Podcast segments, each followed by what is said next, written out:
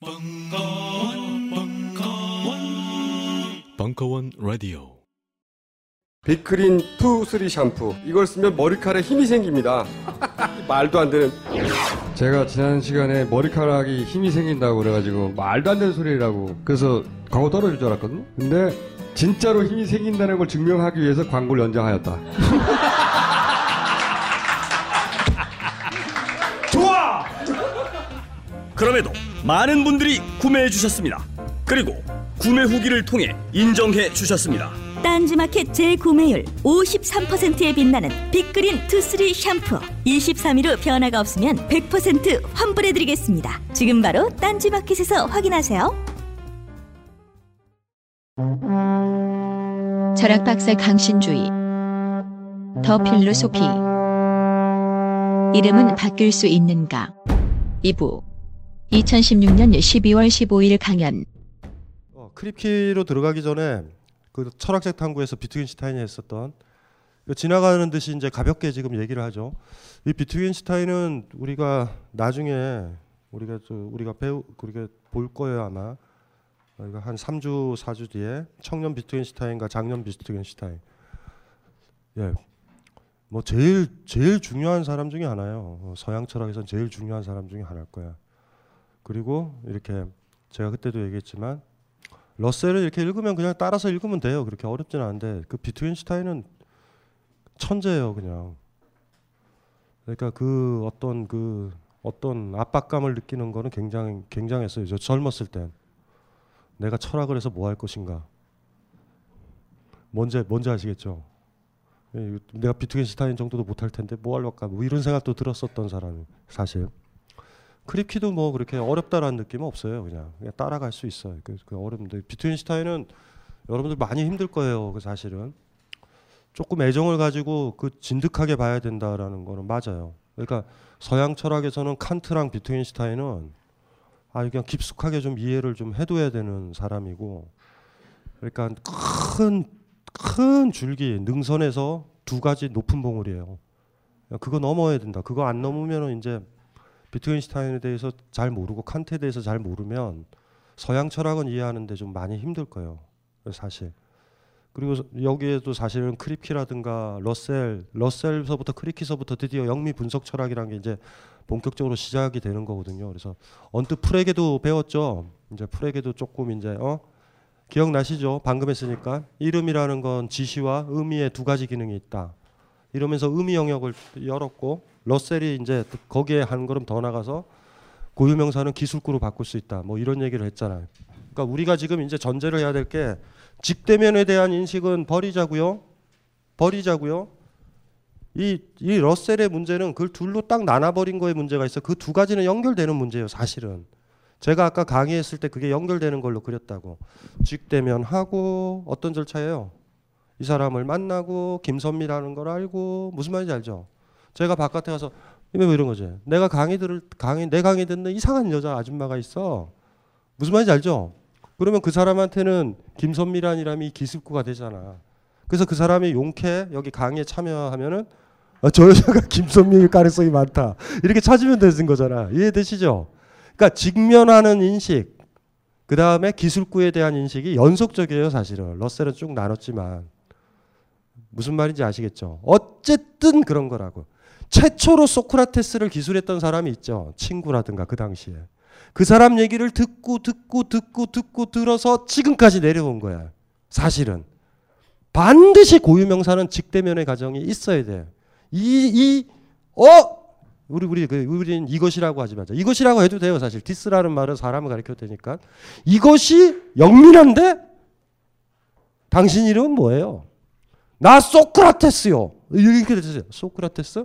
기억해 둬야 될 이름이군. 뭐 이렇게 됐다고 합시다.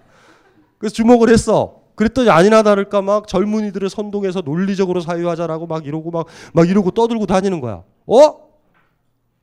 어 무슨 말인지 알죠? 그러다가 이제 이제 제가 이제 알게 되고 뭐 기타 등등 이렇게 되면서 저한테는 두 가지잖아. 소크라테스를 직면을 했고 소크라테스라는 말도 알지. 그럴 줄 알았어. 그 사람이 옛날에도 그랬었어. 논쟁적이었다고 쓸데없이. 그리고 끝내 내가 저럴 줄 알았어. 지 논리 때문에 에? 죽을 줄. 왜 외우자. 모든 법은 지켜야 된다. 악법도 법이다. 그럼 죽는 거잖아요. 여, 여기서 악법도 법은 아니다. 아, 악법은 법이에요? 아니죠. 바, 바꿔야 되잖아. 그리고 이제 바꿨으면 소크라테스는 안 죽지. 그러니까 모든 법은 지켜야 된다. 악법도 법이다. 악법도 지켜야 돼요. 3단 논법이 사실 소크라테스를 죽인 거라고. 논리적이잖아. 악법도 법이잖아. 악법은 악법은 법 아니야? 이거 법 아니라고 그랬잖아요. 그러면 이제 이제 대량 난감인 거고. 개변론자라고 그러는 거죠. 지가 지키고 싶은 법만 지킨다. 이렇게 나올 거라고. 그러니까 논리적이라는 건 재판정에서 있는 엄격한 그, 그 무슨 말인지 아시겠죠? 그런 가정이랑 같은 거예요. 그래서 어쨌든 이제 출발은 이제 그런 거죠. 그러니까 미리 지금 얘기를 드리는 거예요. 우리는 결론 부분부터 합시다. 러셀만 계속 보다 보면 어 기술구 맞아. 우리는 씨발 본 적도 없잖아. 그런데 소크라테스가 누군지 누군지 지목도 안 했는데 우리는 마치 쓰잖아. 여러분들도 마찬가지죠. 여러분들도 뭐 그 사람을 직접 안 보지만 우린 쓰잖아요. 하지만 처음에 그 사람은 간접이다. 어? 안철수는 간접이다. 이렇게 얘기했었던 그 사람 말을 우리가 받아들이는 거고 안철수를 끌고 오는 거예요. 그 사람의 간접 경험에서. 그러니까 사실은 안철수 입장에서는 짜증나는 거지. 역사의 길이 남잖아. 간접이다. 뭐를 해도 간접이다. 이렇게 되는 거니까 안철수는 속으로서 화, 황당할 거야. 나의 신중함이 간접이가 됐다. 뭐 이렇게 생각할 거 아니에요, 사실은. 무슨 말인지 알죠? 그러니까 여러분들은 간접이라고 본다고 간접이다, 간접이다 보다가 간접이 행동을 안 할 때는 그냥 패스, 패스. 딱 간접이다. 이러고 끝나는 거야. 여시 춘추라는 책에 뭐가 나오는지 아세요? 집에 소중한 도끼를 잃어버렸대. 굉장히 좋은 도끼를. 에? 옆집에 아이가 훔친 걸로 보인대. 그랬더니 그 여시춘추 원문은 이래요. 저 새끼가 걸어가도 도끼 훔친 새끼고 앉아도 도끼 훔친 새끼고 나한테 인사해도 도끼 훔친 새끼다. 한참 시간이 됐더니 도끼를 딴 데서 발견했나 봐요. 그랬더니 다시 보지 걸어가도 도끼 안 훔친 놈이고 앉아도 도끼 안 훔친 놈이고. 그러니까 기술구에 대한 인식도 사실은 돌아보면 누군가의 직대면에서 온 거야. 누군가 소크라테스가 태어났을 때 엄마 아빠가 명명을 했겠죠. 소크라테스라고. 김선미 씨가 태어날 때 명명을 했잖아. 이름의 놀라운 특징. 이름은 이름은 이름은 불려지는 거예요. 이름은 내가 부르질 않아. 무슨 말인지 알죠? 이름은 남이 부르는 거예요. 나를. 사실 이름처럼 묘한 대상은 없어. 사실은. 그 아까도 얘기했지만 거기서 나오는 어색함이라고. 그 제가 그러잖아. 강신주는 외로워요. 이거는 이건 제가 발언하면 안 돼. 고유명사를 여러분들이 해야 돼. 강신주가 외로워 보인다. 이러면 괜찮아. 이름이라는 거의 놀라운 특징은 내가 부르지 않아요. 이름은 타인이 부르는 거예요, 사실은. 그러니까 최초의 명명식이 중요하죠. 그래서 우리가 이름을 정하지도 않아. 정신 차려보니 우리도 이름을 받아들이는 거예요. 소크라테스도 그렇게 명명을 했고 소크라테스가 살아가면서 역사를 만들어 나가죠 삶에서 그럼 기술구가 생길 거 아니에요 부인이 악처라면서 악처 그리고 크산티페가 악처라는 얘기 그거 맞아요 그 여자 입장에서도 황당할 것 같아 그냥 발 좀 씻으라고 그랬는데 악처가 됐는지 모르지 왜냐면 간접이랑 비슷할 수도 있어 무슨 말인지 알죠 악처의 대명사가 크산티페가 된 거 아니에요 심지어 철학자의 모든 부인들은 악처다. 근데 사실 악처를 자초하는 게 또 철학자의 의무야. 왜냐하면 상태들이 안 좋으니까. 지금 뭐, 뭐 하고 있는 거예요? 이러다가 연, 그거 좀 더 하고 그러니까 그만 좀 디비자 씨발 글 좀 그만 쓰고 막 이러니까 악처가 되는 거야 악처가. 뭐 어쨌든지 간에 그런 식으로 어떤 이름이 붙여져. 크산티페는 얼마나 슬플까? 처음에 악처라고 누가 붙였을까? 예? 뭐 어떻게 어떻게 할 거예요 이제 크산티페 슬픈 슬픈 여자 크산티페 소크라 네? 어쨌든지 간에 이 출발은 그렇다고 비투겐 그러니까 러셀이 두 가지를 나눴잖아요 직대면에 대한 인식과 기술구에 대한 인식을 나눴지만 사실 하나 생각 못한 건 기술 직대면에 대한 인식도 시간이 지나가면은 그 사람의 역사를 알면서 김선미는 어떤 여자다 어떤 여자다 이렇게 붙여질 수도 있고 기술구에 대한 인식도 내가 직대면을 하진 않았지만 직대면 할 수도 없는 사람이잖아요. 죽었으니까. 하지만 최초의 직대면자랑 함축돼 있어요, 사실. 그걸 이제 나눠서 생기는 문제죠. 그래서 우리 입장에서 본다면. 근데 러셀은 확연히 나눠. 딱 확연히 딴 세계인 것처럼. 그래서 기술구에 대한 인식에선 나의 직대면만 생각해. 누군가 직대면을 했고 걔를 평가를 했고 최, 최초로 안철수를 본 다음에 간접이다 이랬던 사람 있잖아. 근데 그 사실 그 사람은 다른 의미였을지도 몰라요. 자꾸 음식을 시키면 간을 더 넣는다. 그런데, 그런데, 그런데 그게 그게 와전돼 가지고 자꾸 간만 보는 사람 뭐 이러, 이렇게 지금 와전됐을 수도 있는 거죠. 그 모르는 거예요. 그 역사가 있으니까. 그 이제 아, 그 안철수의 몫인 거예요. 하나의 기술구가 안 좋으면 다른 기술구를 만들어서 그게 덮어져야 된다고. 안 그러면 저 우리는 다 그렇잖아요 지금. 가만히 있다가 아니 안철수가 탄핵 기간 때 터프했을 때도 있었잖아. 그때는 또 간접이라고 얘기 안 한다. 그리고 가만히 기다리고 있다. 어떤 행동하면 간접이다. 기술구는 참 무시 그거 한 거예요. 그러니까 사실은 인식에 있어서 기술구에 대한 인식은 신뢰를 하면 안 돼요 그 자체로. 항상 그래서 누군가한테 아 저 사람은 안 좋은 사람이야 이런 얘기를 들으면 하나의 정보로만 남지만 여러분들 유보를 해야 돼 항상 내가 봐야 된다. 내가 평가를 내려야 된다. 무슨 소리인지 이해되시죠? 그, 그 정신은 가져야 된다고. 기술구에 대한 인식은 누군가의 판단과 가치 평가가 들어가 있는 거거든요. 그러니까 직접 보고 평가를 사실 내려야 되지. 그래서 뭐 그냥 떠드는 얘기로는 우리는 그런 사람들을 못 만나니까 그냥 떠들고 다니잖아. 근데 이제 시간이 지나면서 여러분들이 그런 걸 좀 잘해야 되는 것 같아. 직면해야 돼. 진짜 중요한 사람이면 직접 보고서 결정을 해야 돼. 저도 그런 경우를 좀 많이 들었어요. 그러니까 어떤 어떤 얘기를 듣고 아 그 사람은 그런 사람이야. 근데 만났더니 그런 사람 아닌 경우도 있어. 근데 놀라운 건 통계적으로 90%는 맞아요. 10% 때문에 그래. 10%. 10%.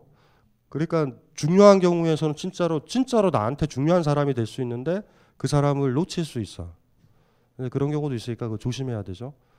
그래서 여기서도 왜 여기 일어나는지 모르겠다. 아 러셀을 그냥 집중만 합시다. 러셀은 이렇게 얘기했잖아. 이 명제예요 그냥. 논리적으로 고유명사는 뭐라고 그랬어요? 이것 티스와 대밖에 없다 그랬잖아. 그러니까 김선미라는 것도 소크라테스라는 것도 모두 다 기술구에 기술구들. 설명하는 구절들. description 기술한다. 설명한다. 이걸로 이걸로 바꿨잖아요. 요게 러셀의 입장이에요. 그래서 이렇게 바꿀 수 있을까? 이게 equal이 될까가 이제 고민인 거예요. 자, 이거를 러셀의 입장이라고 딱 이름과 관련돼서 정리를 하면 돼. 자, 이제 비트겐슈타인의 영민함 때문에 그래요. 철학적 탐구에서 비트겐슈타인이 고유명사에 대해서 많은 얘기를 안 하지만 이런 얘기를 지나가듯이 철학적 탐구라는 책은 비트겐슈타인의 전기 작품이 논리 철학 논거예요. 트락타투스라고 부르는 거. 논리 철학 논거. 요거는 자기가 출간을 해. 요거 출간을 하고요. 그 다음에 철학적 탐구가 암으로 죽은 다음에 책으로 출간하려고 그러다가 고치고 고치고 고치고 고치고 고치고 고치고 고치고 고치고 고치고 그 하다가 못 내고 뒤졌어요 그냥 낸 거야. 근데 출간을 거의 염두에 둬서 비트겐슈타인 성격은 굉장히 꼼꼼한 사람이라 어떻게 고쳐졌을지를 모르겠지만 넘버링이 달려 있고 비트겐슈타인 하루에 생각나는 대로 아주 짧아 짧아 짧은 글을 아주 임팩트 있게 쓰고 항상 구절들이 다 이래. 이거는 이렇게 부를 수도 있을까? 라고 끝나요. 철학적 탐구를 보면. 에? 무슨 말인지 알죠? 그러면 철학적 탐구를 읽을 때 저 어떻게 읽었는지 아세요? 없다 라고 놓고 이유를 대보고 있다 하고 또 이유를 대봐야 돼. 매번 그렇게 할 때마다 왜 그렇게 질문을 던졌는지 어디로 딱 결정을 안 해? 정확하게 해요. 지적인 엄격함 있죠. 바로 쫙 추론해서 안 나가. 딱 멈춰요. 와, 그 균형 감각은 엄청나. 이게 무슨 말인지 알죠? 그러니까 그런 식으로 돼서 매일 써요, 매일. 비트겐슈타인이 강의를 할 때는 저는 진짜 반 비트겐슈타인 쪽으로 강의하는 사람이에요. 비트겐슈타인은 여러분들 책상 없어요. 의자에만 앉아 있어. 그리고 여러분 앉아 있고 비트겐슈타인 딱 들어와. 마이크는 없고요. 들어와 이러고 있어. 가만히 있어요. 교수들도 와서 들어요. 책상 없어요. 가만히 있어. 왔다 갔다 해요. 어느 날은. 그리고 두 시간 지나서 나가. 그 사람들이 고요한 공기 있죠. 아우라 장난 아니었어요. 무슨 말인지 아세요? 네, 쓸데없는 얘기하면 난리 나고 초토화시켜요. 그냥 정신을 피폐하게 만들어. 뭔지 아시겠죠? 장난 아니에요. 그리고 그분이 한마디 툭 던지면 메모하고 그냥 나가버리기도 하고 뭐 장난 아니었죠. 깡패 깡패. 지금은 아마 스마트폰으로 찍어가지고 우리 교수가 씨발 돈 받고 강의나 안 하고 씨발 왔다 갔다 한다 뭐 이럴 거야 아마. 근데 완, 완전히 그냥 아우라가 장난이 아니어가지고 그런 사람이었어요 그냥. 그, 그때 훌륭하죠 그냥. 저 이게 일단은 고유명사에 대한 철학적 탐구에 나오는 거 이거 봐봐요. 348페이지. 사실 이 말로도 생각을 다 해볼 수 있을 것 같아. 어린이는 자기 인형의 이름을 부여하고 그것에 관해서 그리고 그것에게 말을 한다. 우리 저 그 인형한테 여자아이들이 많이 붙이는 이름이 뭐 있죠? 대표적인 게 여러분이 젊었을 때 뭐 붙였어요 이름 인형에 어. 인형 없었어 가난해서 루루 어, 루루 좋다 그래도 아이들이 그 루루 보고 얘기하잖아 루루야 뭐 그리고 울면서도 루루야 너는 안 슬퍼 막 이러고 그쵸 그쵸 루루 오늘 외로웠니 막 이러 이렇게 하잖아 걔한테도 이름 붙이듯이 이와 관련하여 우리가 어떤 사람의 이름으로 그 이름을 가진 사람을 부르는 쓰임이 얼마나 독특한지 생각해 보라. 끝. 생각해 보래요. 그럼 생각해야 돼. 그분이 생각하라 그러면. 내가 이렇게 생각했는데 이 판단은 옳을까? 이렇게 끝나게 돼. 철학적 탐구는. 그러면은 두 가지로 생각해야 돼. 옳다. 왜 옳지? 이거 한번 생각해 보고. 그러다. 왜 그러지? 한번 생각해 봐야 돼. 뭐 주장을 했으면 편하잖아요, 사실. 이거다. 주장은 많이 없어요, 사실. 의외로. 몇몇 주장들이 강력한 거 있는데 근데 읽어 보면 철학적으로 엄청 훈련시켜줘요. 철학적 탐구 읽기 만만치가 않을 거예요. 처음에 읽으면. 어. 그러니까 제가 젊었을 때 저기 뭐야 대학원 가서 석사 과정 때 얼마나 힘들었겠어요. 예? 이렇게 강의 강의 듣다가 강의는 그냥 무시하고 내 빈 시간에는 비트겐슈타인을 넘기고 있다고. 그 어떤 때는 어떤 구절이 아직 너무 명료하게 보일 때 있잖아. 그럴 때는 너무 행복한 거예요. 근데 그 다음 구절에서 또 자초. 어, 이 과정을 굉장히 많이 반복시켰었던. 예. 논리철학 농구가 청년이고 저때 저 책을 쓴 다음에 캠브리지 대학 교수를 그만둬요. 철학이 끝났기 때문에. 그 다음에 다시 돌아와요. 캠브리지 대학에. 비트윈스타인이 어느 정도인지 아시겠죠? 돌아오니까 교수직을 줘요. 캠브리지는. 그뭐 유명한 얘기 있잖아. 케인즈가 그랬잖아. 어? 왕께서 돌아오신다. 그분께서 신께서 돌아오신다. 캠브리지 대학 지성인들한테서도 뭐 압도적인 아우라였어요. 그러니까 이 사람은 대학 교수가 아니고 비엔나 출신이고 세기 말 비엔나의 낭만주의도 가지고 있기 때문에 정신적 승, 정신도 뭐 굉장히 강렬하죠. 그 비, 러셀이랑 했었던 그 유명한 얘기도 있잖아요. 젊었을 때 처음 만났을 때 비트겐슈타인 많은 지도교수 러셀 방에 아무 때나 들어와서 소파에 앉아 있다가 그냥 나가기도 하고 그래요. 러셀은 아무 말도 못해 쫄아가지고 그런 아우라예요. 그러니까 20대 때도 그래가지고 러셀이 한마디 하죠 비트겐슈타인한테 자네의 문제가 윤리적 문제면 내가 해결할 수 없다. 논리적 문제라면 나가 나랑 얘기를 해보지. 그때 비트겐슈타인이 그러죠. 선생님 논리적 문제와 윤리적 문제는 같은 겁니다. 그리고 나가. 에? 에? 무슨 말인지 아세요? 비트겐슈타인의 단어는 딱 하나요. 비트겐슈타인 책을 읽으면 제일 많이 다루는 단어. 이 단어. 제가 너무 좋아하죠. 이, 이 단어는 제가 발음 잘해. 클라로티. 명료함. 윤리적으로 명료하고 논리적으로 명료하고 명료함은 같은 명료함이에요. 러셀이 직대면에 대한 인식과 기술구에 대한 인식이 분열돼 있잖아. 좀 별개인 것처럼. 논리적인 문제와 윤리적인 문제는 다르다고 생각했어요. 근데 비트겐슈타인 그러지 않았어. 왜 우리가 논리를 추구하냐고요? 명료해야 되니까. 명확히 판단을 내리고 그대로 살아야 되니까. 무슨 말인지 아시겠죠? 그러니까 스무 살 때 러셀이 자기는 논리적 문제, 그럴 때는 이미 전문가적 문제 아니에요. 삼가 무관한 문제가 논리적 문제라는 거잖아요. 근데 비트겐슈타인이 추구했던 게 같은 거예요. 비트겐슈타인이 추구했던 단어가 클라러티, 클라러티. 일체의 상태에 안 좋은 인식이 개입 안 하는 거야. 산 위에 올라가서 그 clear라는 단어는 언제 쓰죠? 한 사람을 smart하다라고 써도 돼. smart라는 말 있죠. clever하다. clever라는 단어도 써도 돼. clear하다라는 말을 함부로 쓰면 안 돼요. 투명한 사람이야. 유리같이. 무슨 말인지 알죠? 세계를. 굉장히 perfect한 단어예요. clarity라는 건. 철학적 탐구에서 제일 많이 나오는 단어. clarity. clear view. 명료한 인식, clear, clear, clear. 산에서 많이 느낀다고. 설악산 같은 데 가서 구름이 막 덮여 있어서 아무것도 안 보일 때 갑자기 바람이 불어 가지고 구름이 확 걷혔을 때 동해 바다 확 내려볼 때 그때 느낌이 clear예요. 명료한 거. 내 앞에 내가 보려는 거에서 가로막힌 게 하나도 없어. 우리는 애매하잖아요. 어? 그 구름, 그 그림자 때문에 애매하게 보이잖아. 비트겐슈타인이 평생 추구했던 게 그런 거라고. 그러니까 이게 분석 철학이 명료함을 추구한다라고 그랬을 때는 논리적 명료함인데 비트겐슈타인은 달라요 좀. 비트겐슈타인은 삶의 명료함과 논리적 명료함은 같은 문제야. 그러니까 20세기에 이런 철학자가 나온다라는 건 거의 성인이 되고자 하는 사람. 그러니까 그런 아우라들 때문에 제자들이나 동료 교수들이 힘들어하는 거지. 자기는 전문가임네 이러지만 딴 거에선 불명료하잖아요. 근데 비트겐슈타인은 그러지 않아, 않아가지고 그렇죠. 그 20세기가 그래도 외롭지 않은 건 비트겐슈타인이 있어서 그런 것 같아. 예. 좋아해요, 근데 가까이 두고 싶진 않아.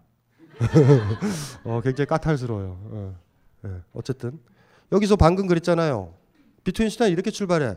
어린아, 어린이는 자기 인형의 이름을 부여하고 그것에 관해서 그리고 그것에게 말을 한다.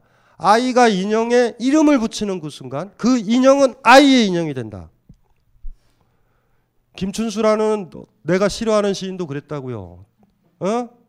내 이름을 부르기 전에는 나는 기억나세요? 꽃? 그거 그거 한번 읽어볼까? 내가 그의 이름을 불러주기 전에는 그는 다만 하나의 몸짓에 지나지 않았다. 내가 루루라고 이름을 부르기 전에 그는 다 그냥 인형일 뿐이에요. 내가 그의 이름을 불러주었을 때, 루루라고 불렀을 때, 그는 나에게 와서 꽃이 되었다. 나의 인형이 된 거예요. 내가 그의 이름을 불러준 것처럼 나의 이 빛깔과 향기에 알맞은 누가 나의 이름을 불러다오. 그에게로 가서 나도 그의 꽃이 되고 싶다.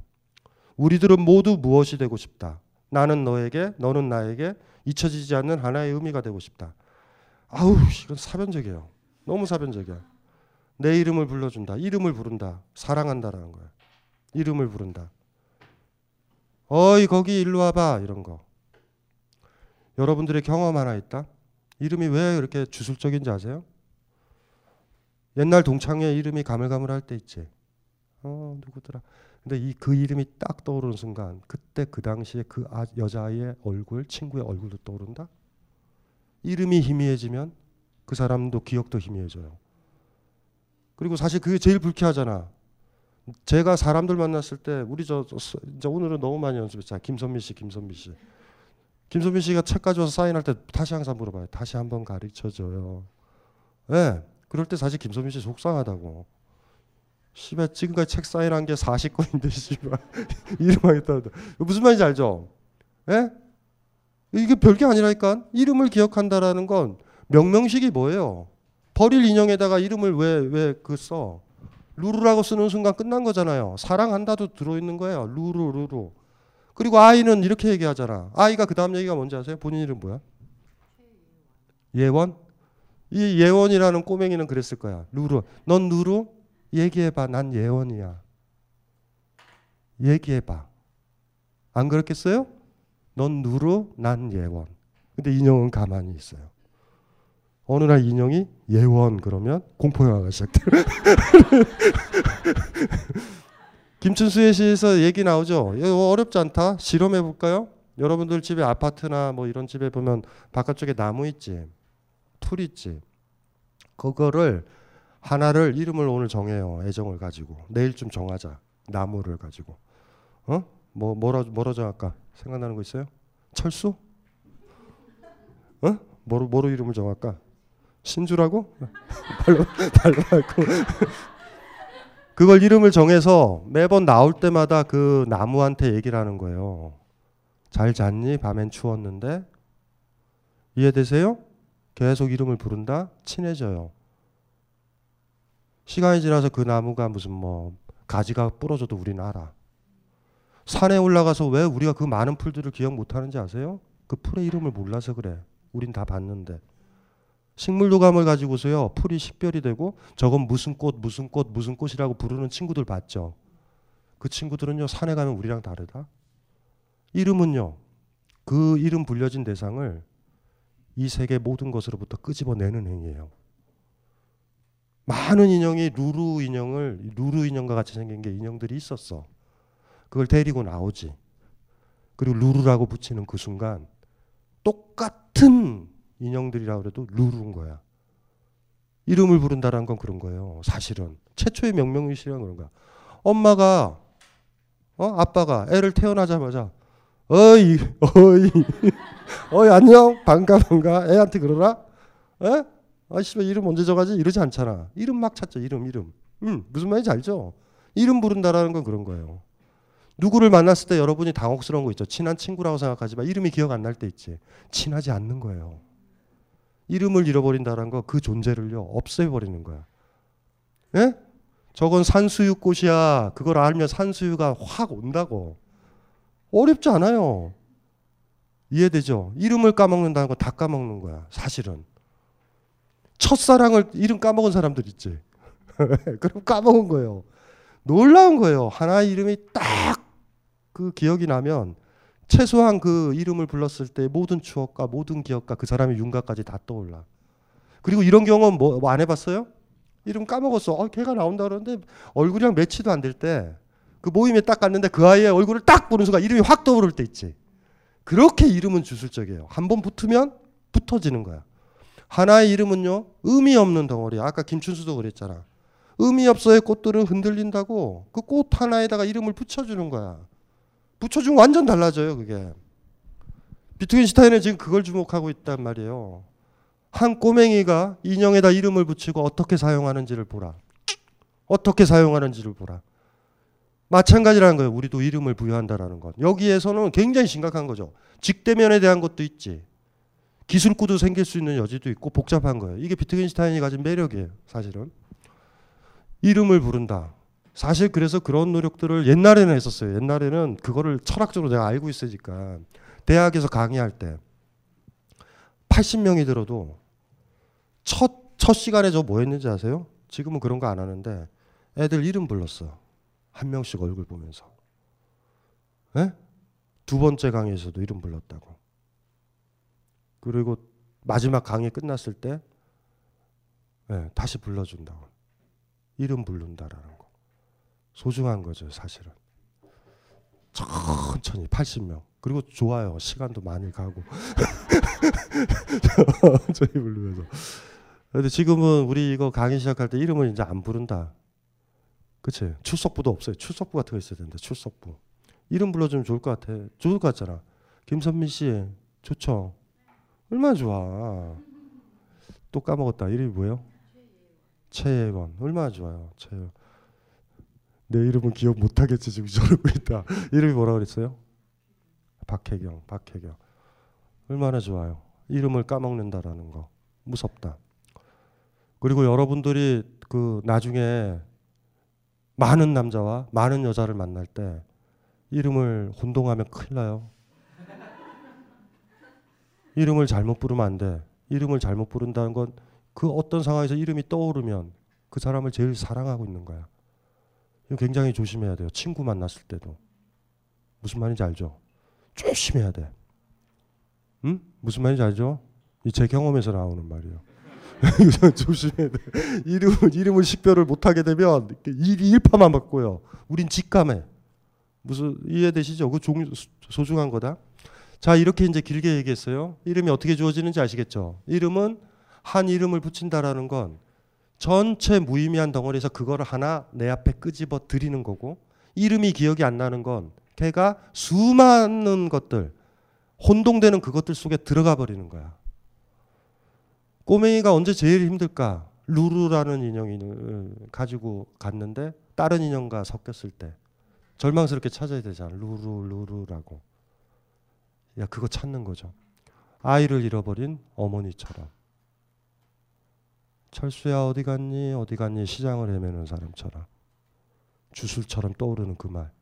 누가 죽으면 떠오르는 그 고유명사. 누가 죽으면. 그렇게 강력한 거예요 사실. 그러니까 뭐 그냥 러셀에는 그렇게 없잖아. 너저분하잖아. 그냥 기술구로 바뀐다. 뭐 우리가 배우니까.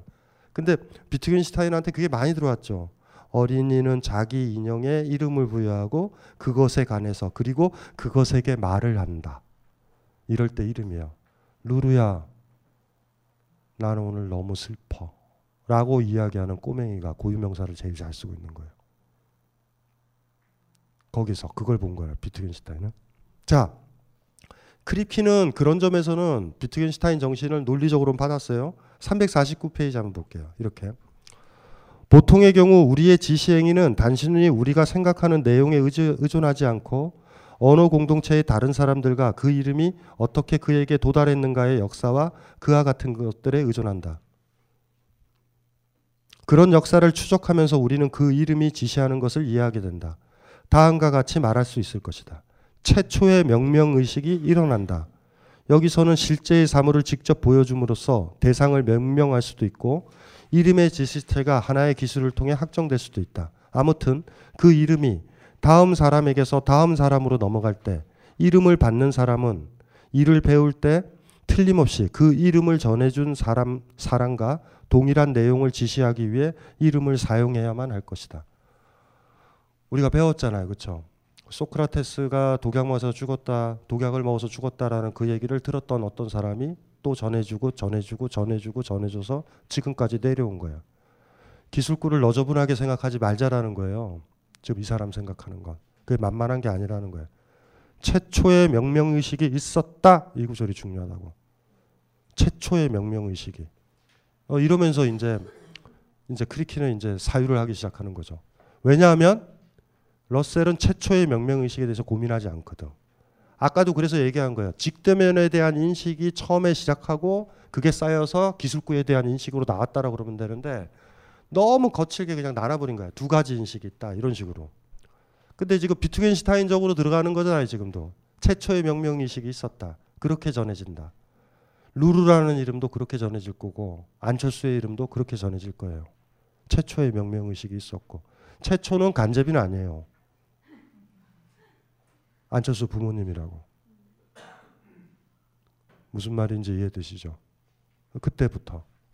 그리고 이제 계속 연동을 하는 거예요. 그리고 우리가 서로 암암리에 합의하는 건 안철수는 안철수예요.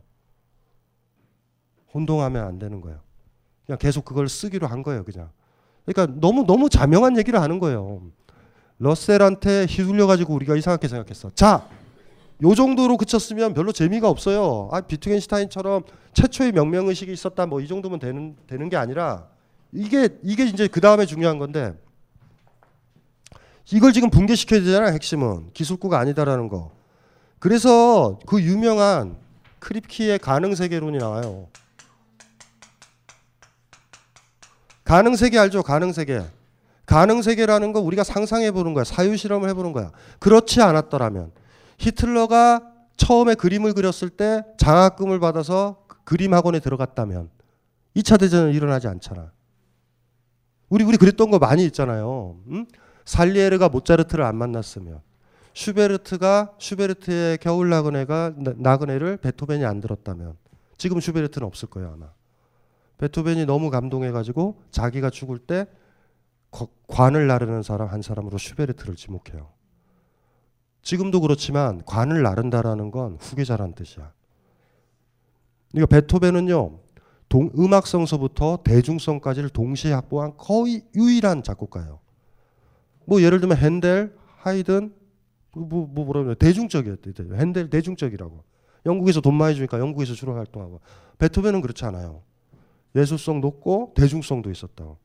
그러니까 장례식장에 막 2, 30만 명이 모였다고.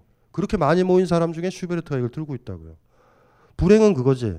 그렇게 들고 나서 얼마 안 있어서 그 뭐 매독이라는 얘기도 있고 뭐도 있지만 몇 년 안 돼서 죽었어요. 허전 막판에 절정은 있었던 거죠. 사람들이 슈베르트 슈베르트 뭐 이렇게 하게 됐으니까 가능 세계가 뭔지 알죠? 한번 생각해 보는 거예요. 내 남편을 안 만났으면 내가 그때 그쪽 길로 안 가고 이렇게 갔었다면 뭐, 뭐 무슨 말인지 알죠? 가능 세계가 그그 그 논인데 이걸 이렇게 얘기하는 거예요. 제가 그래서 그때 근사한 걸 하나 만들어 놨어. 아, 이거. 아야, 야, 그러니까 일단 일단 그거부터 읽고, 그거부터 읽고. 352페이지요. 이름과 필연에서 제일 중요한 문장. 이름과 필연이라는 이 한 권의 책에서 요 요 요 문장만, 요 인용문만 인용하면 돼요. 한 이름의 지시체가 하나의 기술 또는 일단의 기술에 의해 주어진다고 하자. 러셀이 맞다고 하자라는 거예요. 무슨 말인지 아시겠죠? 이름이 기술구로 아니면 어떤 덩어리의 기술구로 바뀔 수 있다고 해보자. 만일 그 이름이 그러한 기술과 같은 것을 의미한다면 그 이름은 고정 지시어가 아닐 것이다. 그 이름은 모든 가능 세계에서 동일한 대상을 반드시 지시하지는 않을 것이다. rigid rigid라는 말이잖아 확고한 거. 아까 그 명명의식에서 얘기했던 게 그거예요. 그건 확고하게 지켜져야 된다. 최초로 말했던 사람이 그것이 전달되고 전달되고 전달되는 거 지켜야 된다. 그게 고유명사거든요. 그러니까 지금 그거를 얘기를 해볼게요. 지금 보면은 여기 제가 저 그래서 이 사람 그 비유 말고 허난설원 하시 허난설원. 예? 허난설원은 이렇게 된다고. 허난설원이라는 이름 있죠. 러셀에 따르면 이콜 허균의 누이야. 서해 유성룡이 극찬했잖아요. 저 허씨 집안에는 왜 이렇게 천재가 많은가. 예, 그 당시 제일 영민했던 사람이죠. 허난설원도. 이렇게 썼잖아. 이렇게 바꿔도 되잖아. 응? 그쵸?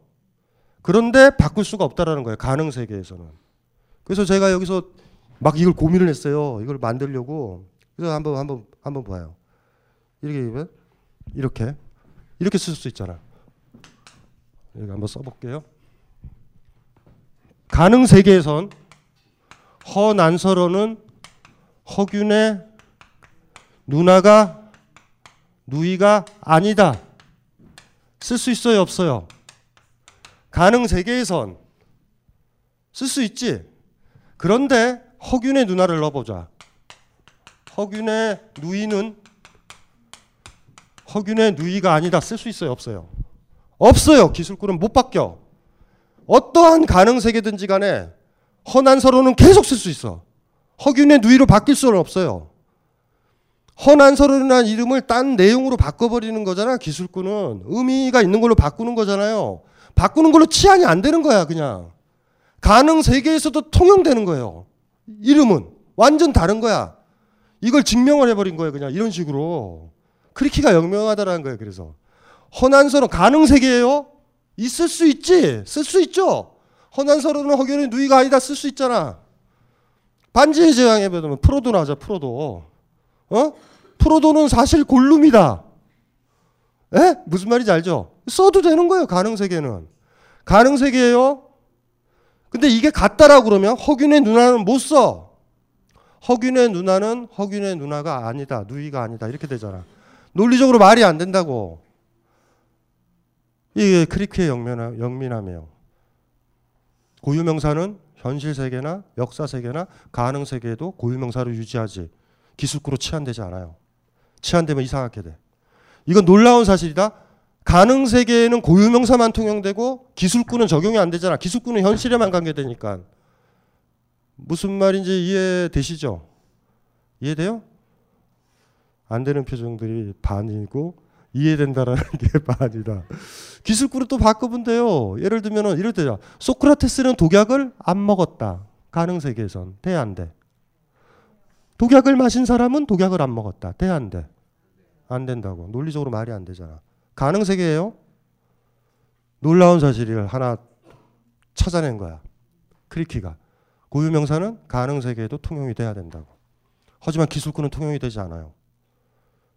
이거는 왜 놀라운 건지 아세요? 여러분들은 가능 세계에 살잖아.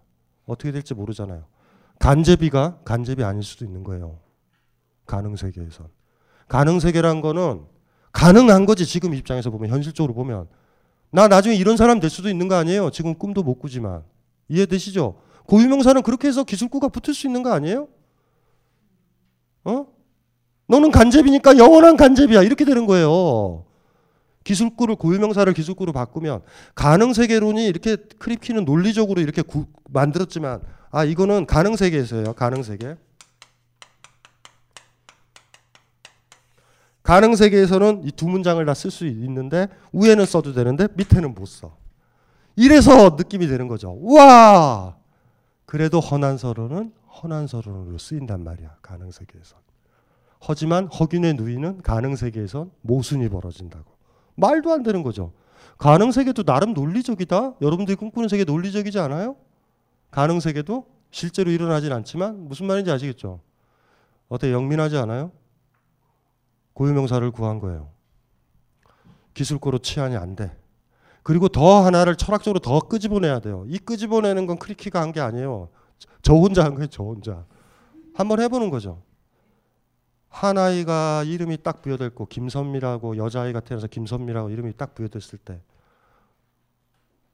어떤 수로들이 붙을지 아직도 몰라요. 가능 세계는 열려 있어. 사실 가능 세계를 도입하면서 크리키가 놀라운 일을 사실 자기도 모르게 한 거야. 아 그렇구나, 그렇구나. 이름이라는 거. 이름은 절대적인 축 같은 거야. 축 뿌리 같이. 그리고 거기에 뭐가 붙는지는 잘 모르겠어. 그건 본질은 아닌 거야. 사실은 다른 게 또 붙을 수도 있어요. 기술구는. 그래서 우리가 아까 속았던 거 있잖아요. 소크라테스는 에? 무슨 말인지? 독약을 마신 사람이다. 어 맞아 맞는 것 같아 이랬는데 크리키가 가능 세계에서도 그럴까? 가능 세계에서 소크라테스는 독약을 안 먹었다 이래도 되잖아. 사실은 독약이 아니라 그 어, 한약이었다. 뭐 이렇게 되잖아요. 근데 그 말은 안, 안 되잖아. 독약을 먹은 사람이 독약을 먹지 않았다. 이거는 말이 안 돼요. 기술구로 안 된다고. 요게 요게 요걸로 이제 러셀이 러셀이 붕괴되는 거예요. 기술구에 대한. 그 이 책이 나왔을 때 얼마나 충격적이겠어요. 근데 재밌는 건 까먹지 말아야 된다고. 비트겐슈타인의 책들을 읽으면서 크리키가 탄생해요. 비트겐슈타인의 철학적 탐구의 가장 강력한 애독자고. 그러니까 우리가 아까 비트겐슈타인 구절이 그렇게 돼 있다고 그랬잖아요. 이거는 이거라고 볼 수 있을까? 아닐까? 이렇게 되지. 근데 크리키의 놀라운 점은 이 딱 그쪽으로만 다 독해를 해버려요. 그래서 비트겐슈타인 좋아하는 사람들은 크리키가 지나치게 독해를 했다. 어, 이렇게 해도 비판을 받아. 지금 저 인터넷에서 그거 한번 찾아보실래요? 크립키 책. 사적 논리 그, 그 책이죠. 비트겐슈타인과 그 책. 번역돼 있거든요. 그 책이 굉장히 중요한 책인데 비트겐슈타인 비트겐슈타인 규칙과 사적 언어 이 책. 크립키가 크립키가 크립키로 탄생하기 직전의 책이에요. 비트겐슈타인을 공부를 했지만 비트겐슈타인의 의미 부여를 하면서 비트겐슈타인과 다른 길로 가기 시작한 최초의 책. 그리고 그 책을 쓴 다음에 이제 이제 굉장히 달라져요. 달라져요. 크리키는 크리키적으로 변해. 비트겐슈타인의 위대함은 그런 거 있어요. 이게 옳으니까 이렇게 생각해가 아니라 비트겐슈타인과 씨름을 하다 보면 자기가 철학하게 된다고. 크리키가 그 하나의 사례예요. 그리고 비트겐슈타인을 강하게 독해를 했었던 또 사람이 일본의 가라타니 고진이고 그 사람도 철학적 탐구를 안 읽었으면 우리가 알고 있던 가라타니 고진은 안 나와요. 그러니까 굉장한 인큐베이터 같은 거예요. 정답을 주진 않아요. 어떤 방향 제시라고 그러나 그런 거. 제가 그래서 아까 그것도 그것도 찾은 거예요. 아우 그거 찾느라고 너무 힘들었다고.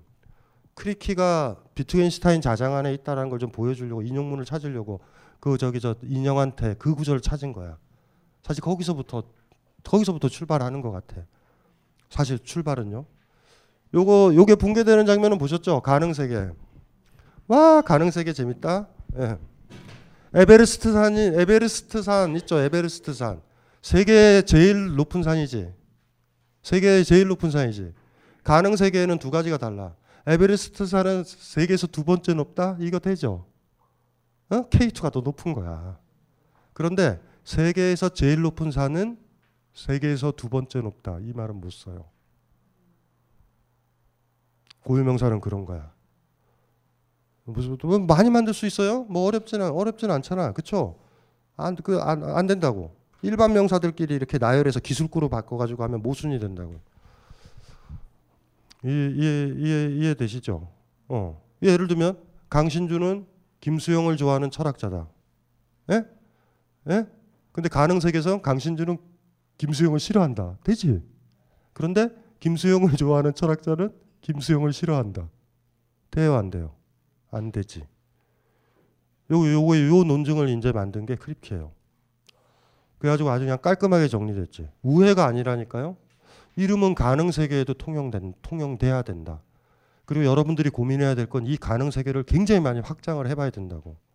사실 따지고 보면 우리가 기억하고 있는 많은 이름들, 기술구들도 특정한 가능 세계들 중에 하나를 선택한 걸 우리가 배웠을 거고 여러분들의 이름도 그래서 그만큼 소중한 거예요. 나는 뭐뭐 하는 사람이에요. 이렇게 이렇게 쉽게 여러분 자신을 규정하지 말라고. 나는 애 엄마예요. 이러지 말라고.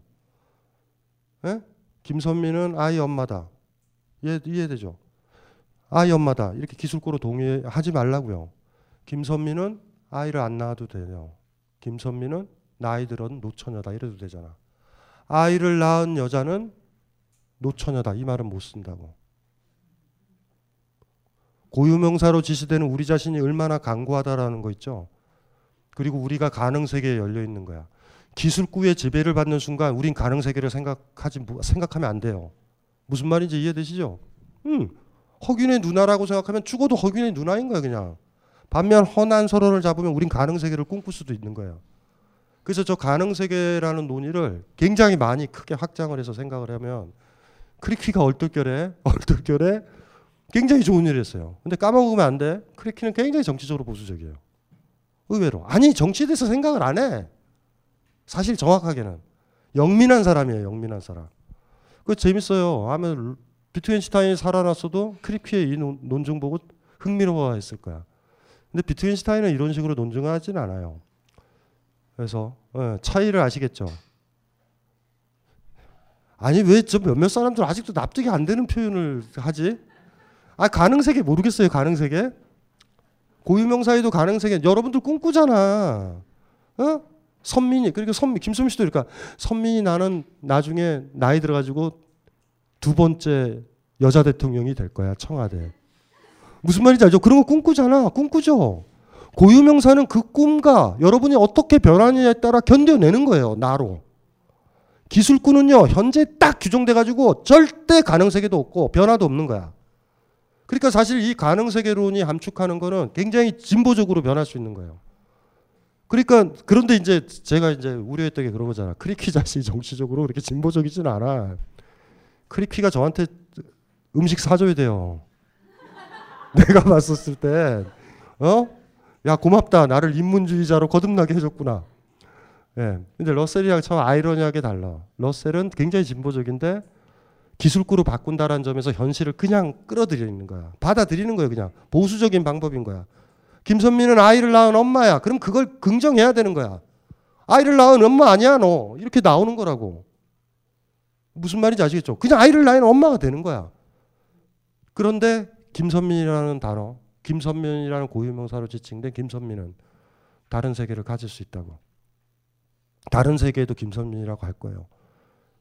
애들이랑 떠나서도 이혼을 하든 뭐를 해도 김선민은 김선민인 거야. 다른 기술구들이 붙일 수 있는 사람이라고. 그래서 가능 세계를 뭐 이렇게도 봐도 되죠. 잠재적인 세계라고 봐도 돼. 뭐 이거는 제 해석이에요. 강한 해석이지만 충분히 그 해석이 가능하지. 그래서 20세기 초반을 장식했던 러셀의 그 유명한 기술구 이론은 붕괴돼 버려요.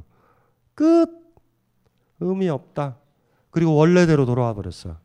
강력한 애정과 강력한 사랑에 의해서 입양 보낼 아이를 부모가 이름을 지을까? 내 방이 아닌 집에 내 방이 아닌 거예요.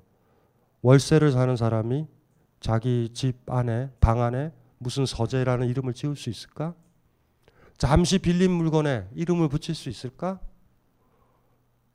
이름 붙인다는 건 굉장히 다른 거잖아요, 의미가. 친구가 여행 간 동안 잠시 돌보는 그 개에 여러분들 이름 붙일래요? 아니지, 돌려줘야 되니까. 최초의 명명의식은 놀라운 일이 벌어진 거예요, 사실. 어떤 부모가 아이한테 이름을 붙였을 땐 그 아이의 모든 가능 세계까지 간통할 수 있는 그 이름을 붙인 거야. 그리고 이런 거죠.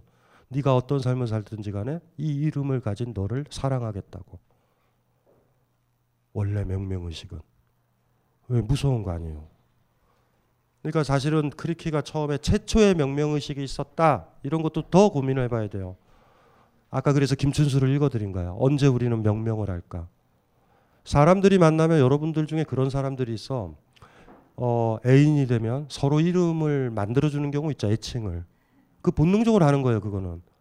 왜냐하면 싫은 거야. 옛날에 불려졌던 그 이름에서 추가되는 게 싫고 내가 엄마인 것처럼 내가 아버지인 것처럼 내가 딸을 대하듯이 내가 아들을 대하듯이 이름을 붙이고 싶은 거예요. 끄집어내고 싶은 거야. 그 했던 적 있죠. 그 지금 남편은 아니고 지금 남편이 뭐라 불렀어요, 우리? 봄인?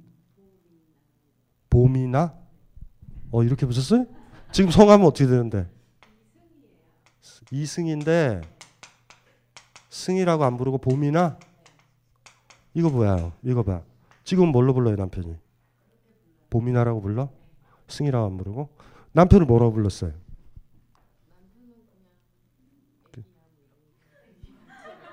애기야 그거 좋다. 애기야가 왜 좋은지 아세요? 다른 남자를 만나도 애기야, 애기야. 봄이 나는 위험하다. 그 남자친구나 여자친구가 자꾸 여러분들한테 일반 명사처럼 애칭을 붙일 땐 조심해야 돼요. 바람둥이일 수 있어. 어? 자꾸 어? 뭐 무슨 말인지 알죠? 어? 그거 조심해야 된다고. 아주 특수한 이름을 어, 붙이게 만들어야 돼. 어, 그래 그 작업을 했어요 본능적으로 최초의 명명의식. 그 다음에 봄이나라는 거에서 쌓여가는 거예요. 그리고 그 이름을 붙인다라는 건 크리키로 다시 돌아오면 당신이 어떻게 되든 간에 당신이 멍청해지든 다리가 아프든 병이 들든지 간에 다른 세계에 들어가도 당신을 봄이나로 사랑한다는 거예요. 이름 붙인다는 게 그렇게 심각한 거죠. 사실은 제가 조금만 더 고민을 하면 그 부분을 좀 쓰고 싶어요, 사실. 최초의 명명의식이 가진 그 강력한 의미. 자기만의 것들을 만들 때 우리 이름 붙여주는 거 있잖아. 그 강력한 거. 전체 무분별한 세계 속에 들어있는 거를 나머지를 모조리 배경으로 하고 그것만 앞으로 이렇게 확 끄집어내는 행위들. 어, 그게 최초의 명명의식인 것 같아요. 그 분석 철학의 이카루스 러셀이라는 부분을 조금 좀 조금 좀 읽어봤으면 좋겠어요. 러셀을 우리가 다루지 않으니까 논리학은 많은 부분 수학, 특히 집합론과 밀접한 관련이 있다. 예를 들어 유명한 아리스토텔레스의 3단 논법을 보자. 모든 사람은 죽는다. 소크라테스는 사람이다. 그러므로 소크라테스는 죽는다. 여기서 중요한 것은 3단 논법 논리 논리 아니 3단 논법의 추리 규칙 중 결정적인 것이 두 번째 명제. 소크라테스로 지칭되는 개체가 사람이란 집합에 속한다는 사실이다. 아까 얘기했죠. 소크라테스가 사람이다라는 그 하나의 규정에 딱 묶는 거라고 사실은. 여기서부터 이제 모든 문제가 벌어지거든요. 만약 소크라테스로 지칭되는 개체가 개드, 개라든가 혹은 장난감 로봇이라는 집합에 속한다면 모든 사람이 죽는다는 사실을 들어 소크라테스가 죽는다고 주장할 수 없을 것이다. 여기서 우리는 소크라테스와 같은 고유명사라는 것이 논리적으로 자유하는 사람들에게 얼마나 장애가 되는 대상인지 알 수 있다. 심각하죠. 집합은 많이 묶일 수 있으니까. 사람이라고도 묶일 필요도 없어요. 다른 것도 많잖아. 아까도 얘기했죠. 고유명사의 내포는 많으니까 심플해져야 된다고. 사실 논리학의 바닥에는 그래서 폭력성이 전제가 돼요. 우린 철학적으로 그걸 환원한다고 그래. 하나로 환원해 버리는 거야. 저기 있는 김선민이라는 저 여자를 단독적으로 보는 게 아니라 에?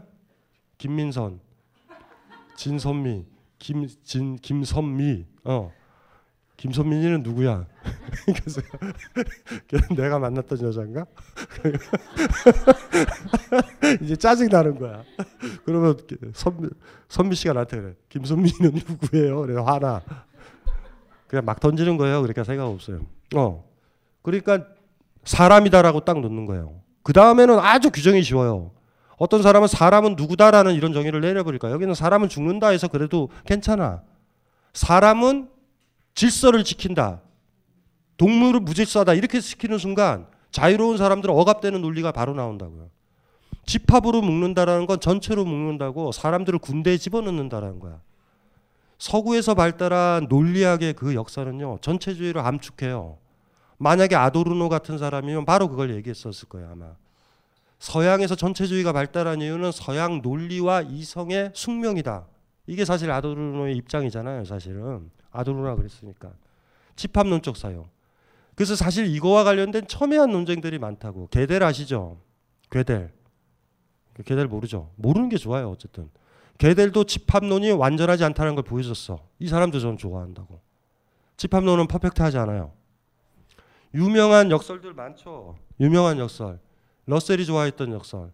모든 크레타 사람들은 거짓말쟁이다. 기억나죠? 크레타 사람이 얘기했다고. 그건 참이야 거짓이야. 어느 거짓말쟁이가 얘기한 거예요. 어? 크레타 사람이 얘기했어요. 그 유명한 거죠. 거짓말쟁이 역설이라고 현대판 버전은 거짓말쟁이 역설이야. 원래는 크레타 사람이 얘기거든요. 어떤 크레타 사람이 얘기했어. 모든 크레타 사람은 거짓말쟁이다고. 자, 이 사람의 말은 참이야 거짓이야. 요게 굉장히 큰 문제예요. 요 요게 논리학에서 진짜 중요한 문제라고. 요 문제 때문에 일파만파 커지고 최신 버전이 러셀이 만든 게 거짓말쟁이의 역설이에요. 거짓말쟁이가 말했을 때 그 거짓말쟁이 말은 참이야 거짓이야. 야, 이거, 이거 이거 굉장히 힘들어지잖아요. 많이. 뭐 이런 거예요. 집합론이라는 것들을 하나로 딱 묶여야 되거든. 게델이라는 사람이 있었던 거 집합론의 그 윤곽이 확실하게 굳어지지 않는다는 거야. 여백이 생긴다고. 이런 것들. 그래서 좋아하죠. 크리키도 좋아하는 거고 게델도 좋아하는 거고 여기에 보면은 수학 기초론이 있어요. 수학 기초론. 그 부분에서 수학에 대한 얘기, 집합론에 대한 얘기를 넣, 넣는 이유도 사실 거기에 있어요. 사실은. 어쨌든지 간에 집합론은 굉장히 중요한 거예요. 모든 수학의 기초는 어디? 수잖아요. 수. 자연수죠. 자연수. 마이너스 1을 본 적이 있어요? 본 적 없지. 마이너스 1은 1, 이 자연수를 이해해야지 마이너스 1이 나와. 여기에 컵이 있었다. 빠지죠. 이걸 마이너스 1로 표기한다고. 실수 i 알아? 헛수 i 알아? 제곱하면 마이너스 1이 되는 수 배웠죠. 이해되시죠? 수의 최종적인 기초는 자연수거든요. 그래서 옛날에 어떤 친구가 수학에 관심 있다. 그건 자연수에 대해 관심 있어야 되는 거야. 그래서 사람들은 목숨 걸고 싸워요. 소수에 대해서. 소수. 소수 아시죠? 2 소수고 3 소수잖아. 6은 소수 아니지. 1과 자기 자신밖에 없는 거. 그게 몇 개나 될까? 무한할까? 소수는 뭐냐면 수의 신비거든요. 나머지는 소수로 다 환원되잖아. 그렇게 찾다가 찾다가 찾다가 내려가서 20세기에서 뭘 찾았냐면 집합론적 사유가 나와. 수를 뭘로 설명할까? 집합론으로 설명하자는 거야. 그 시도를 했던 게 러셀, 러셀이에요 또. 그러니까 비슷한 얘기예요. 일반 명사로 바꾸는 거랑 똑같은 거야. 여기 한번 보면 여기 한번 보세요. 소크라테스라는 이름은 존재하는 혹은 존재했던 어떤 개체에게도 혹은 상상으로만 존재하는 가공의 개체에게도 모두 적용할 수 있기 때문이다. 이런 경우 우리는 소크라테스라는 고유명사가 어떤 집합에 속하는지 미리 알 수가 없다. 러셀이 고유명사는 기술구들의 축약에 불과하다고 주장했던 것도 이런 이유에서다. 만약 그의 주장이 타당하다면 소크라테스는 플라톤의 스승, 아테네에 살던 사람, 독약을 먹고 자살한 사람이랑 기숙구로 취향 가능하다. 그렇다면 이제 소크라테스는 스승이라는 집합으로, 유럽인이라는 집합으로, 남성이라는 남성이라는 집합으로, 그리고 자살한 사람이라는 집합으로 너무나 쉽게 분류 가능하게 된다.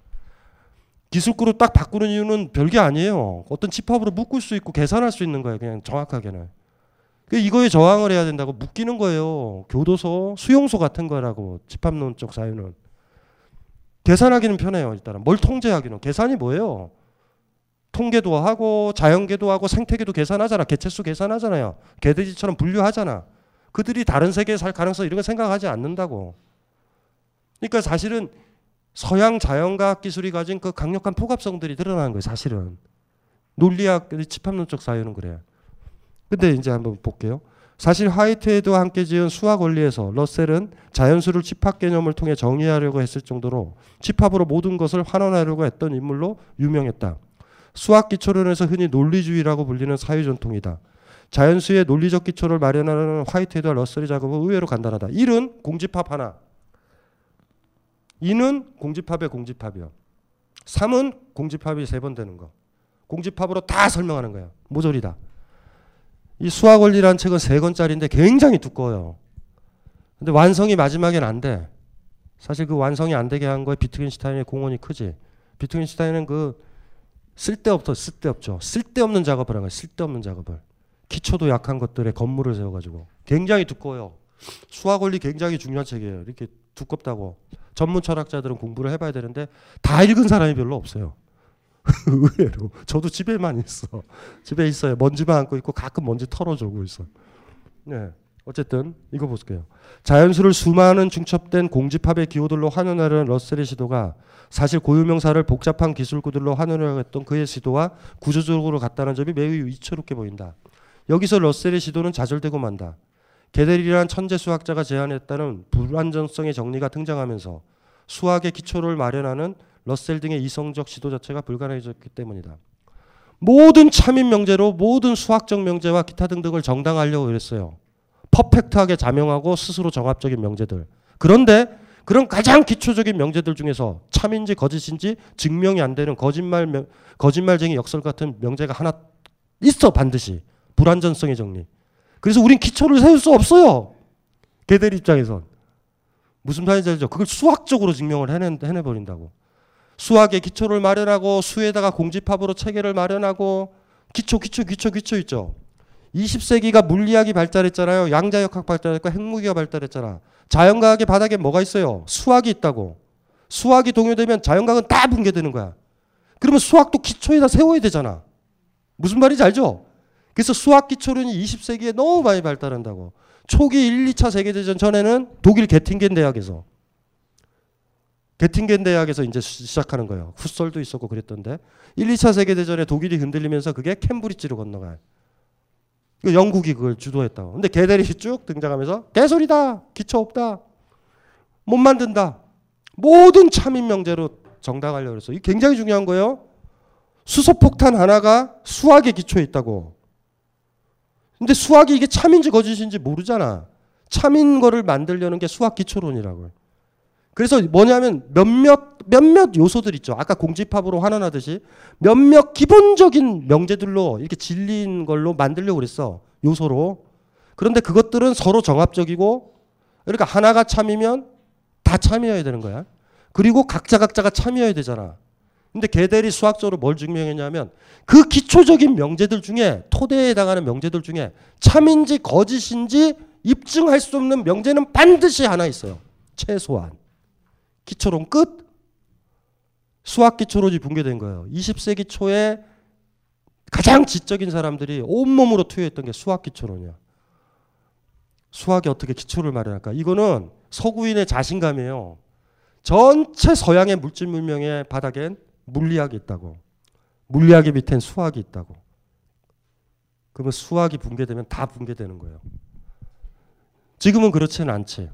요, 요거, 요것도 20세기 초반에 어떤 논의예요. 서양 사람들의 논의. 그래서 누가 빨리 수학의 기초를 놓을까. 예, 이런 논의들이 있었어요. 그때 이제 게델이 등장하는 거죠. 그래서 속칭 그런 얘기도 하는 거야. 게델 때문에. 이성의 종원. 기초 없이 산다. 여러분들 기초 있이 살아요? 이거, 이거 힘든 얘기다. 기초가 확고하게 있어야 되나? 아예 안 그래요. 그렇지 그렇진 않은 것 같아. 우리는 어떤 식이냐면 사실은요. 게델이나 이런 사람들의 교훈을 받아들이면 민들레 씨 같아. 날렸다가 우린 뿌리를 내려요. 기초 기초가 있고 자라질 않아. 실질적인 순서는 이해되시죠? 기초는 두 번째에 와. 기초를 만들었다고 해서 위로 만들어지진 않아요, 사실. 뭐 상관없는 것 같아. 에? 기초가 없어도 돼요. 기초에 대한 어떤 망상을 많이 가졌던 시절이 있어. 20세기 초반엔 사활을 건 문제예요, 지성인들이. 그러니까 계속 환원을 한 거지. 현대 자본주의 문명, 서양의 과학 문명, 물리학, 그 다음에 어떻게 돼요? 밑에 수학, 그 다음에 밑에 수학 기초론을 만들려는 거예 요. 이게 노력이었어요. 20세기에 가장 지적인 사람들. 사실 머리 좋았던 사람들을 확인하고 싶으면 정치학, 문학 하는 사람들 아니에요. 20세기 초반에 수학 기초론자들이랑 싸워야 돼. 지적인 거 좋아하시는 분들 있죠. 네? 물론 이제 의미는 없지. 걔들 때문에 다 붕괴돼 가지고. 어쨌든 어쨌든지 간에요. 그다음에 볼게요. 러셀의 근본적인 시도는 라이프지에게서 영감을 얻은 것이다. 그것은 특히 인간에게만 종합 명제와 분석 명제가 구분되지만 신에게는 오직 분석 명제만 있다는 라이프지 생각과 관련된다. 종합 명제 분석 명제는 기억나시죠?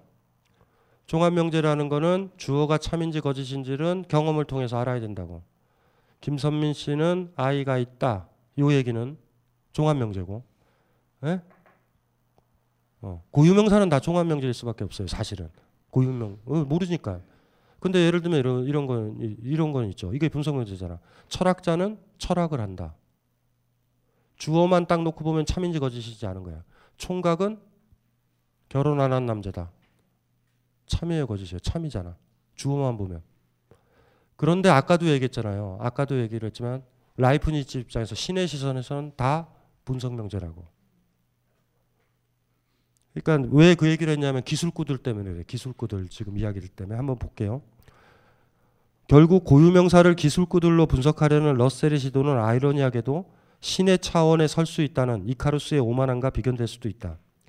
그리스 로마 신화에 따르면 이카루스는 새의 깃털들과 밀랍을 이용해 날개를 만들어 하늘로 날아올랐다고 한다. 그러나 태양에 가까워질수록 밀랍은 녹아내렸고 마침내 이카루스는 에게해로 추락해 죽게 된다.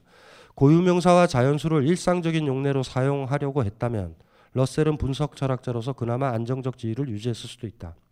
수학 기초론을 모른다 그래서 미적 분학을 계산 못하는 것도 아니고 수학 기초론을 모른다 그래서 산수가 붕괴되는 것도 아니고 수학 기초론을 모른다 그래서 삼각함수 계산이 틀리지도 않아요. 일단은 그런 것들이 먼저 있고 기초론을 만들 수도 있어.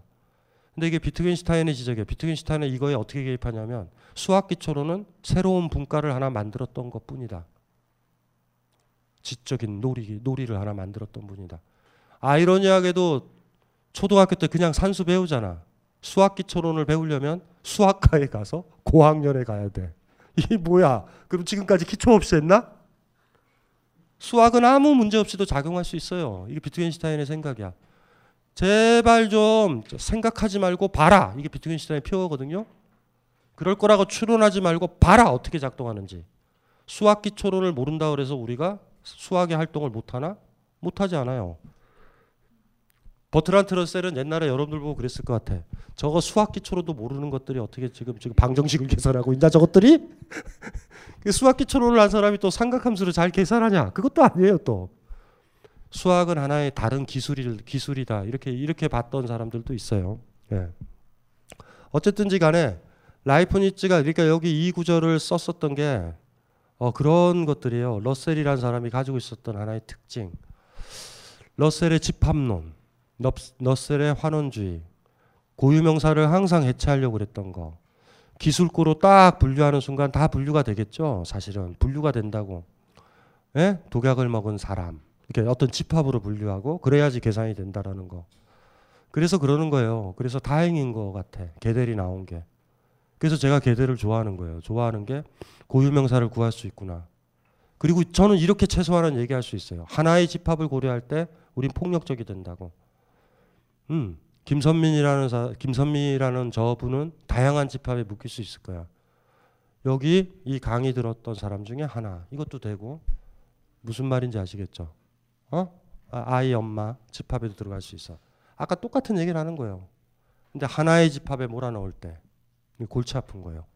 그러니까 비트겐 그러니까 러셀은 쉽게 한 거라고. 기술구로 바꾸고 싶고 사실 다양한 기술구라고 그랬지만 어떤 특정한 하나의 기술구에 집중할 거라고.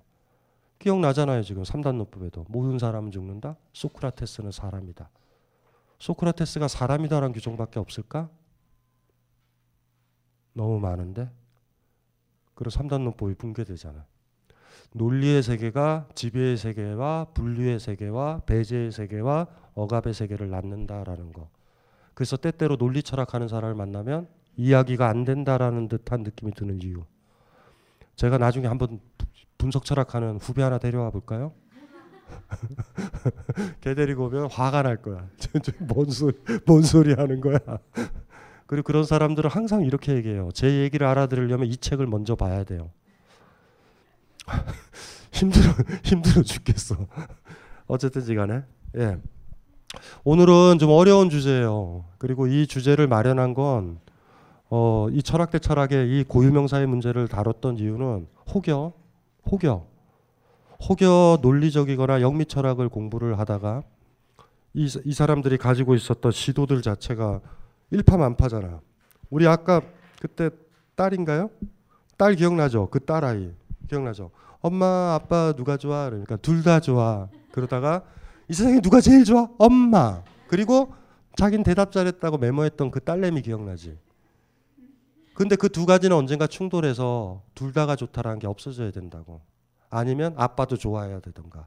그거를 코히어런트라 그래요. 정합적이다. 예? 무슨 말인지 아시겠죠? 똑같은 것 같아. 고유명사에 대해서 어떤 입장을 딱 가지고 있잖아요. 그게 나머지를 정합하다 보면은 자기도 모르게 굉장히 억압적인 생각을 할 수 있는 거야. 저 사람을 아내를 분류하고 싶은 거야. 너는 아내야. 너는 아내라니까. 왜 그 철학 대 철학 강의를 들어? 너 철학자일 거야? 무슨 말인지 알죠? 누군가가 여러분들한테 강요하면 어떤 집합에 여러분들을 넣는다고. 그리고 그걸 받아들이는 순간 잘못한 사람이 돼. 나는 내가 있기 때문에 무한한 가능한 집합 속에 나는 묶일 수 있다라는 거. 그래서 크립키를 여기서 다루고 싶었던 거예요. 사실은. 그리고 젊은 이제 친구들 중에 뭐 철학 대 철학 뭐 이거를 뭐 철학가 애들이 볼까 모르겠다. 분석 철학하는 아이들이 이 구조를 딱 봤었을 때 조금 좀 고민을 좀 더 해봤으면 좋겠다는 거예요.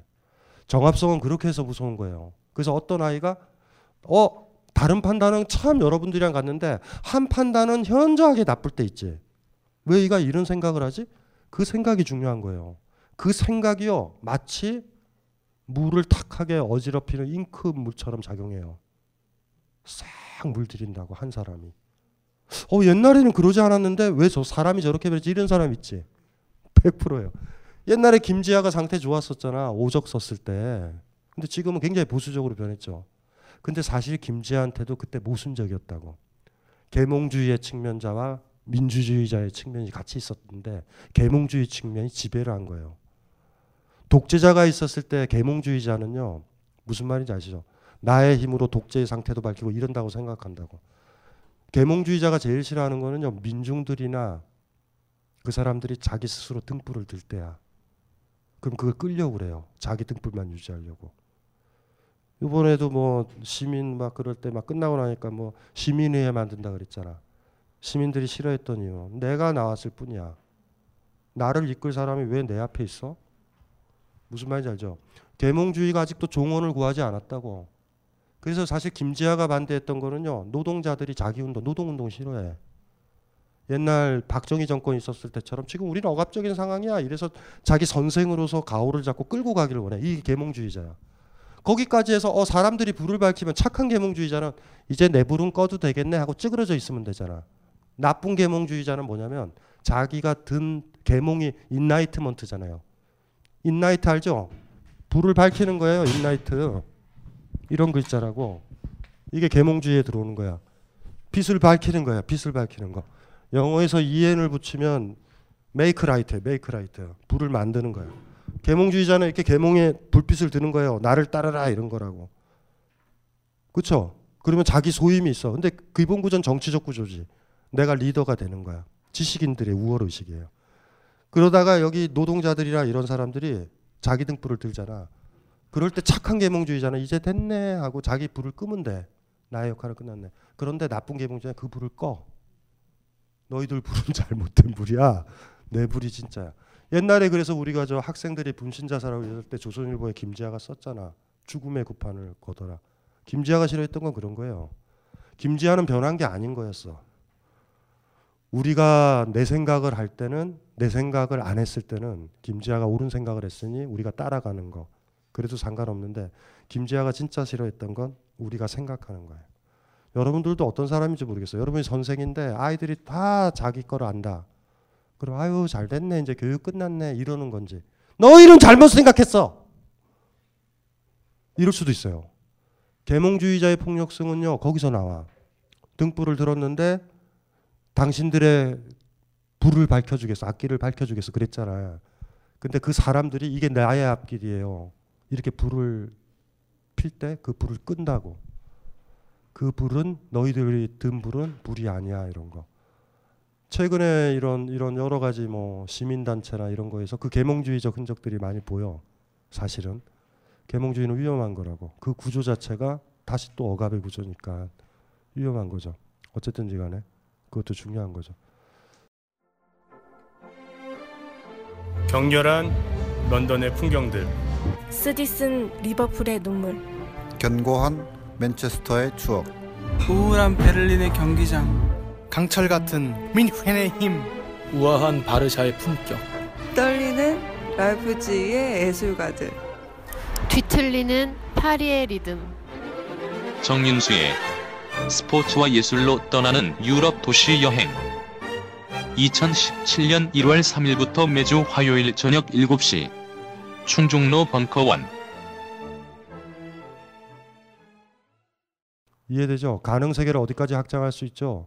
여러분들은 여러분 이름이 있는 한 무수히 많은 모임에 속해도 돼. 무수히 많은 집합에 속해도 돼요. 하나의 집합에 속했다고 규정하면 거기서 부자유가 생길 거야. 수많은 모임들이 가능하고 수많은 관계들이 가능해요. 크리키가 얘기했잖아. 가능 세계에서도 여러분은 여러분으로 있을 테니까 고유 명사가 있듯이. 그래서 하나의 집합론으로 묶는 시도 음, 굉장히 위험하다. 소크라테스는 저주받은 거잖아. 그래서 소크라테스는 인간이다. 그리고 죽잖아. 다른 것도 많은데 소크라테스는 인간에만 묶이는 게 아니라 굉장히 많은 거에 관계를 맺을 수 있을 것 같아. 그래서 이 꼭지를 쓴 거예요, 사실. 어.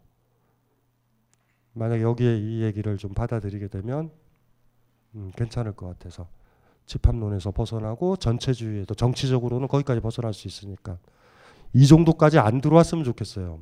논거가. 어떤 사람이 보수적 주장을 할 때 기술력으로 들어올 수도 있는 거예요. 그러니까 너는 누구야? 너는 누구 누구 누구의 엄마잖아. 기술력으로 들어온 거예요. 아니야, 아니야, 아니야. 크리키적으로 저항할 수 있는 거예요. 나는 아니야. 나는 결혼을 안 했을 수도 있다. 무슨 말인지 알죠? 난 너랑 헤어질 수도 있어. 무슨 말인지 알죠? 나를 지킨다라는 거 고유명사를 지키는 거잖아. 센 거예요, 사실은. 그래서 이 꼭지를 그냥 이렇게 고유명사와 관련돼서 잘난 척 하려고 넣는 건 아니에요. 어, 이거 중요한 얘기 중에 하나인 것 같아. 이름 세죠? 오늘은 여러분들이 고민한 건 이름이야, 이름. 이름이 뭘까? 그리고 고유명사가 뭘까? 그리고 여러분들이 얼마나 복잡한 존재라는 거.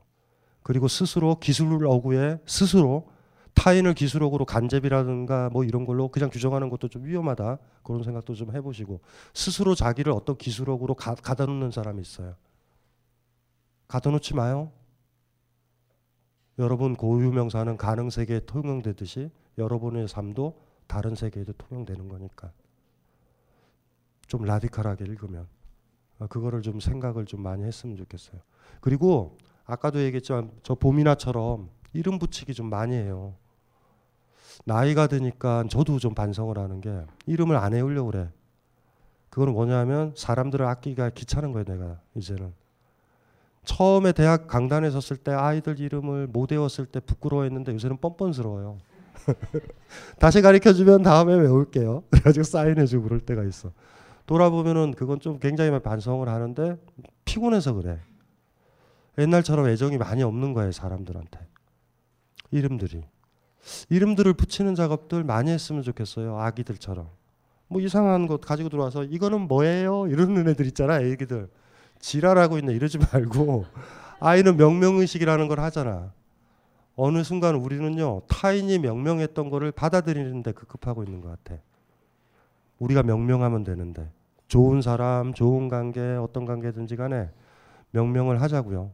새로운 고유명사를 부여 받는 사람도 됐으면 좋겠고 사랑은 그런 것 같아. 그런 느낌. 네가 옛날에 썼던 그 이름, 그 이름으로 너를 부르고 싶진 않아. 그 이름은 내 사랑이 담겨 있질 않아. 나는 너를 봄이나로 부를 거야. 봄이나. 그때 기분 좋지 않아요? 그때 애기 된 것 같은 거야, 사실은. 어머, 나를 정화해 주시고 세례해 주시는 내 남자친구요. 무슨 말인지 알죠? 에? 이름 붙여주기. 근사하잖아요. 어, 그랬으면 좋겠어. 이름은 중요한 거예요, 그런 점에서. 됐죠? 이 강의는 벙커원 어플에서 동영상으로도 시청하실 수 있습니다.